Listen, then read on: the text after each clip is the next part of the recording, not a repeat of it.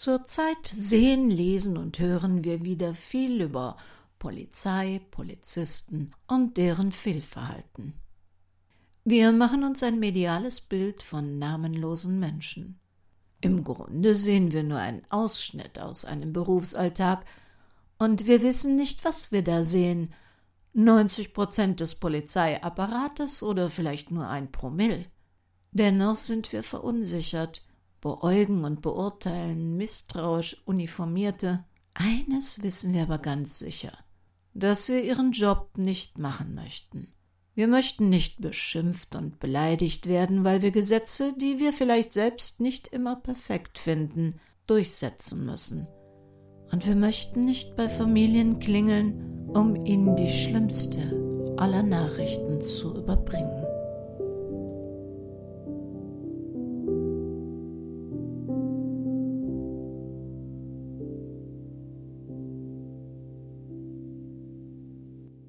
Abgeschrieben ein Kriminalroman von Henrietta Pazzo in mehreren Episoden. Eine Produktion des Krimi-Kiosk Verlages Petra Weber in Köln. Sprecherin Petra Weber. Sie hören Episode 5.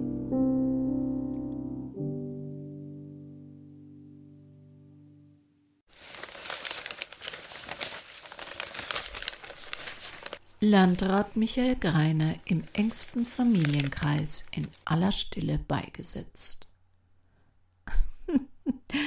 Nein, das hätte ihm nicht gefallen. Absolut nicht, dachte Professor Wolfgang Richards. Satzteile wie in aller Stille kamen in Michaels Wortschatz nicht vor. Michaels Devise war gewesen Du kriegst nichts, wenn du nichts forderst, und das möglichst laut. Schon in der Schule war er der Anführer der gefragtesten Clique gewesen.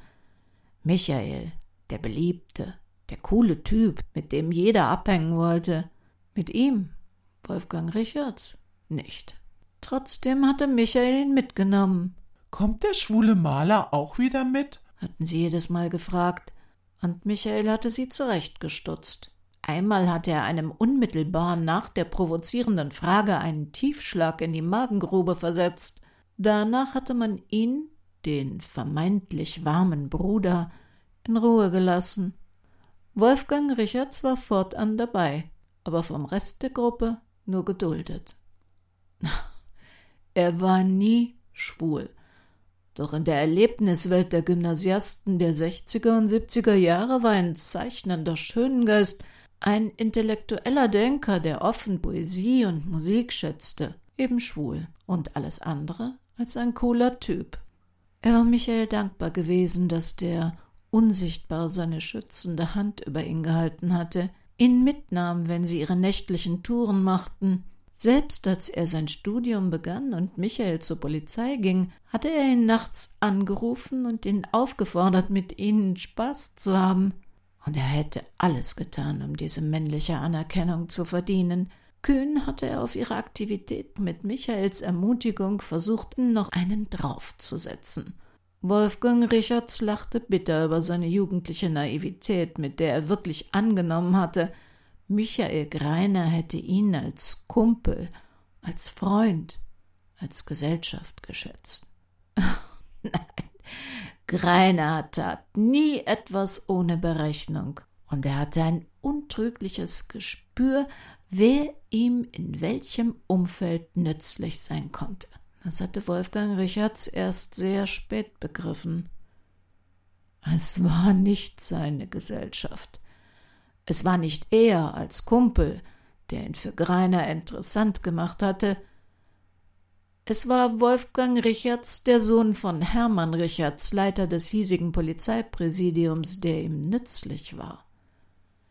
Er wurde mitgenommen, um die halbseidenen Aktivitäten der Clique zu decken. Er war ihr Pfand, falls sie entdeckt würden. Ein Kiosk aufgebrochen und Schnaps geklaut, ein peinliches Graffiti an eine Häuserwand gesprüht oder einige Kilo Schrott für Alkoholnachschub geklaut, aufregend, illegal, ein Jungsabend halt. dass er lediglich gegebenenfalls als Druckmittel bei seinem Vater eingelöst werden sollte, war ihm erst im Sommer 1972 viel zu spät klar geworden. Den Sommer 1972 und Michael Greiner hatte er aus seinen Erinnerungen verbannt. Aber Greiner hatte ihn nicht vergessen. Mit erschreckender Regelmäßigkeit war er aufgetaucht, hatte mit dem Hinweis auf die gemeinsamen spannenden Erinnerungen den einen oder anderen Gefallen eingefordert, hier mal eine Stimmabgabe zu seinen Gunsten, dort mal die Anbahnung eines wichtigen Geschäftskontaktes, nichts Illegales, aber auch nicht freiwillig. Dabei hatte er sich im Gegenzug durchaus auch großzügig gezeigt, engagierte sich für Projekte der Kunstakademie, vermittelte Sponsoren für Ausstellungen, förderte von ihm empfohlene Studenten und brachte sie in Galerien und Kunstvereinen unter. Und so war im Laufe der letzten fünf Jahrzehnte ein geschickt verwobenes Netz aus vielen verschiedenen Kontakten und Gefälligkeiten gestrickt worden, das sie beide beruflich und gesellschaftlich weitergebracht hatte, sich aber auch wie eine Schlinge um Professor Richards Hals gelegt und ihm die Luft zum Atmen genommen hatte. Erleichtert hatte er Greiners Tod zur Kenntnis genommen, freudig ein Gesteck zur Beerdigung geschickt und sich ein Glas seines teuersten Portweins gegönnt. Endlich frei. Und dann lag heute Morgen diese Karte in seinem Briefkasten, die die Schlinge um seinen Hals wieder zuzog. Ich weiß Bescheid, hatte darauf gestanden.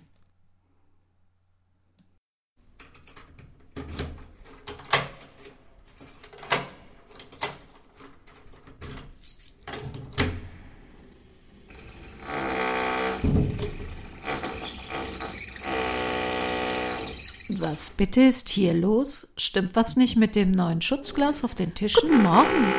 Nein, das sind die neuen Fenster. Tun Sie alles, was Sie für den Infektionsschutz für nötig halten?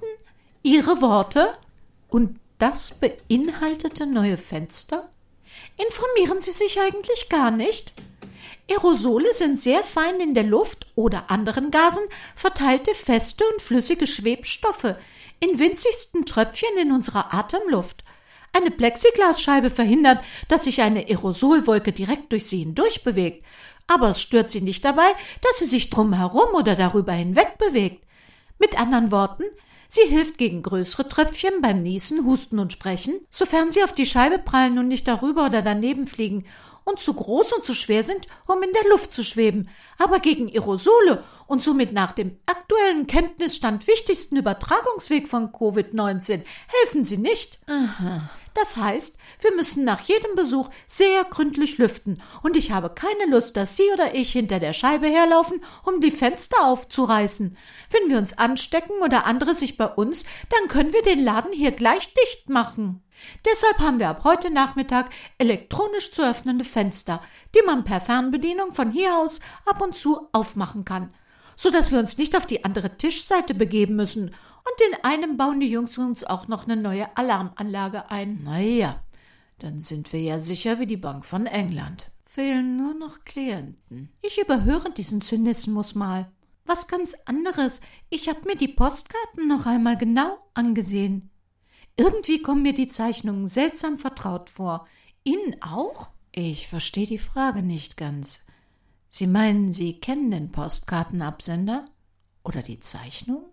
Sind das etwa kopierte und ausgedruckte Zeichnungen, gar keine Originale? Oder gar irgendwas mit einer Software gemachtes? Nein, das ist schon alles mit einem Zeichenstift richtig gezeichnet worden. Man kann die Stiftführung sehen, aber in den 70ern stand solche Software gar nicht zur Verfügung. Was sagt Siebert zur vermissten Sache? Nichts. Es gibt 0,0 nichts in den polizeilichen Unterlagen. Die Familie, niemand hat sie je als vermisst gemeldet. Und man fragt sich, woher die Radiotruller von Birgit Gerber wusste. Von ihrer Mutter sicher nicht. Allerdings wurde noch ein anderes Mädchen, Cornelia Riedel, in diesem Jahr vermisst. Die Polizei ist der Spur aber nicht ernsthaft weiter nachgegangen, weil sie eine notorische Ausreißerin war. Typ renitent und aufmüpfig, hatte nur Ärger, eine autoritätsunwillige Schulverweigerin, Ladendiebing, das ganze Programm. Die Eltern schienen heillos überfordert. Sie wurde exakt zur selben Zeit im Juni 1972 als vermisst gemeldet und ist behördlich wohl nie wieder aufgetaucht. Siebert hat mich auf eine Webseite mit alten vermissten Fällen verwiesen. Keine Spur in all den Jahren. Sie ist genauso verschollen geblieben wie Birgit Gerber. Ich werde mal ganz vorsichtig bei Familie Riedel auftauchen und fragen, ob die beiden sich vielleicht kannten. Ja, die Betonung liegt aber auf ganz vorsichtig und sehr einfühlsam. Ich kann mir nämlich gut vorstellen, dass Eltern, sofern sie überhaupt noch leben, inzwischen vielleicht ein bisschen Frieden mit der Sache gemacht haben. Und wenn dann jemand nach Jahrzehnten. Na, was halten Sie von mir? Ich bin doch kein Grobian. Ah, verstehe. Sie hatten heute noch keinen Kaffee. Dann mache ich uns mal im Interesse des Bürofriedens einen. Cappuccino doppio, wie immer.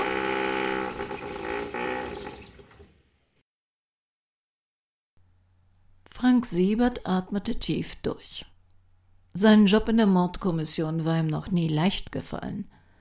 Nach der Auszeit der Therapie, da war es besser geworden. Aber die Ereignisse der letzten Wochen machten ihm doch sehr zu schaffen.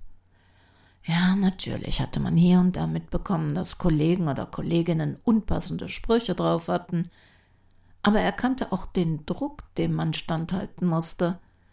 Personell chronisch unterbesetzt, frustriert, wenn inhaftierte Verdächtige aus Sicht der Polizei zu schnell wieder auf die Straße gelassen wurden, und ein Großteil der verhafteten und verurteilten Täter entsprach nun mal leider in einigen Regionen bestimmten ethnischen Profilen bei dafür empfänglichen Kollegen Nährboden für rechtsradikales Gedankengut. Deshalb war der Fall des Leichenfunds auf dem jüdischen Friedhof auf seinem Tisch gelandet. Siebert, da ist extremes Feingefühl gefragt. Ich zähle auf Sie. Hier können wir uns keinen Fehler leisten. Suchen Sie sich einen Kollegen respektive eine Kollegin ohne braune Wolke im Kopf. Keinen, der nächste Woche bei einem neuen dubiosen Chat möglicherweise auffliegt. Das muss gesichert sein. Die jüdische Gemeinde will eine umfassende, schnelle Aufklärung, wer da warum in diesem alten Grab liegt, und die kriegt sie. Für die ist das ein religiöses Desaster. Fragen Sie mich wieso, ist völlig egal.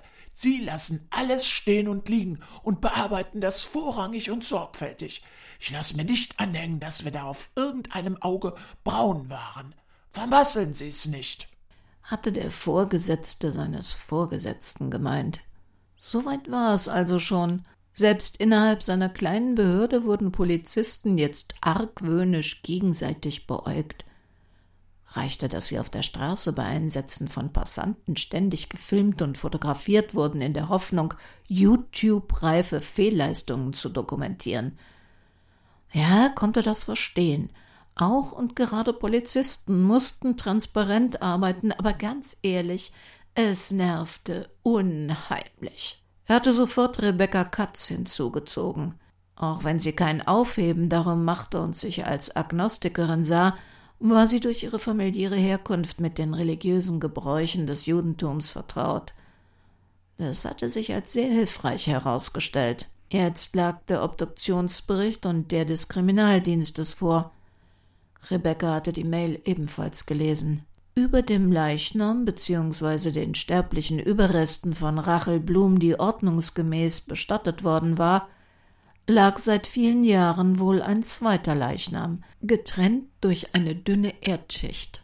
Der zweite Leichnam, beziehungsweise jetzt die Gebeine, lag für die hiesigen Bestattungsgepflogenheiten zu dicht an der Erdoberfläche und war nicht ordnungsgemäß beerdigt, sondern nur verscharrt worden. Aufgrund der vorgefundenen Erdsituation und der Lage der Knochen gingen die Forensiker von einem fast zeitgleichen Todesdatum aus. Die Leiche musste seinerzeit unmittelbar nach Rebecca Blum dort verscharrt worden sein, im Juni 1972. Die Todesart und Reste von normaler Kleidung, die nicht den jüdischen Bestattungsritualen entsprachen, ließen darauf schließen, dass hier ein weibliches Mordopfer illegal entsorgt worden war. Die vermissten Akte Cornelia Riedel hatte er inzwischen KOK Katz zum Lesen übergeben. Sie war es auch, die ihn auf ein Protokoll mit der Mutter hinwies, die damals ausgesagt hatte. Nein, unsere Conny hat keinen Freundeskreis. Sie vergrault jeden mit ihrem störrischen, aufbrausend wilden Temperament. Im Grunde kann es nur eine mit ihr aushalten. Die Birgit, die Birgit Gerber. Ihre sanfte Art hat Conny immer von ihren Wutausbrüchen heruntergeholt. Auf einer Skala der notwendigen Aufgaben, die Frank Siebert als Polizist am meisten in seinem Beruf hasste, genau wie alle Kollegen, die er kannte, stand die Todesbenachrichtigung ganz weit oben. Er würde übermorgen, wenn voraussichtlich alle Voruntersuchungen abgeschlossen und alle Berichte vollständig waren, mit Kauka Katz zu Gudrun Gerber und Familie Riedel gehen und sich DNA-Material besorgen. Und so wie es aussah, würde er wenige Tage später wahrscheinlich, wenn es keine großen Überraschungen mehr gab, zu ihnen zurückgehen und einer der beiden Familien die Todesnachricht der Tochter überbringen müssen, hoffend, dass das jeweils andere Mädchen, das vielleicht noch lebte, nicht deren Mörderin war.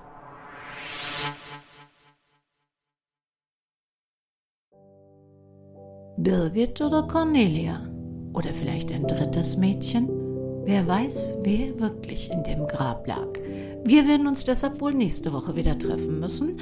Und bis dahin Impressum auf www.krimikiosk.de, genauso wie der Shop, wo Sie die Kriminalfälle von Barbara Manott und Sylvia Klammer finden, die nicht online als Podcast zu haben sind.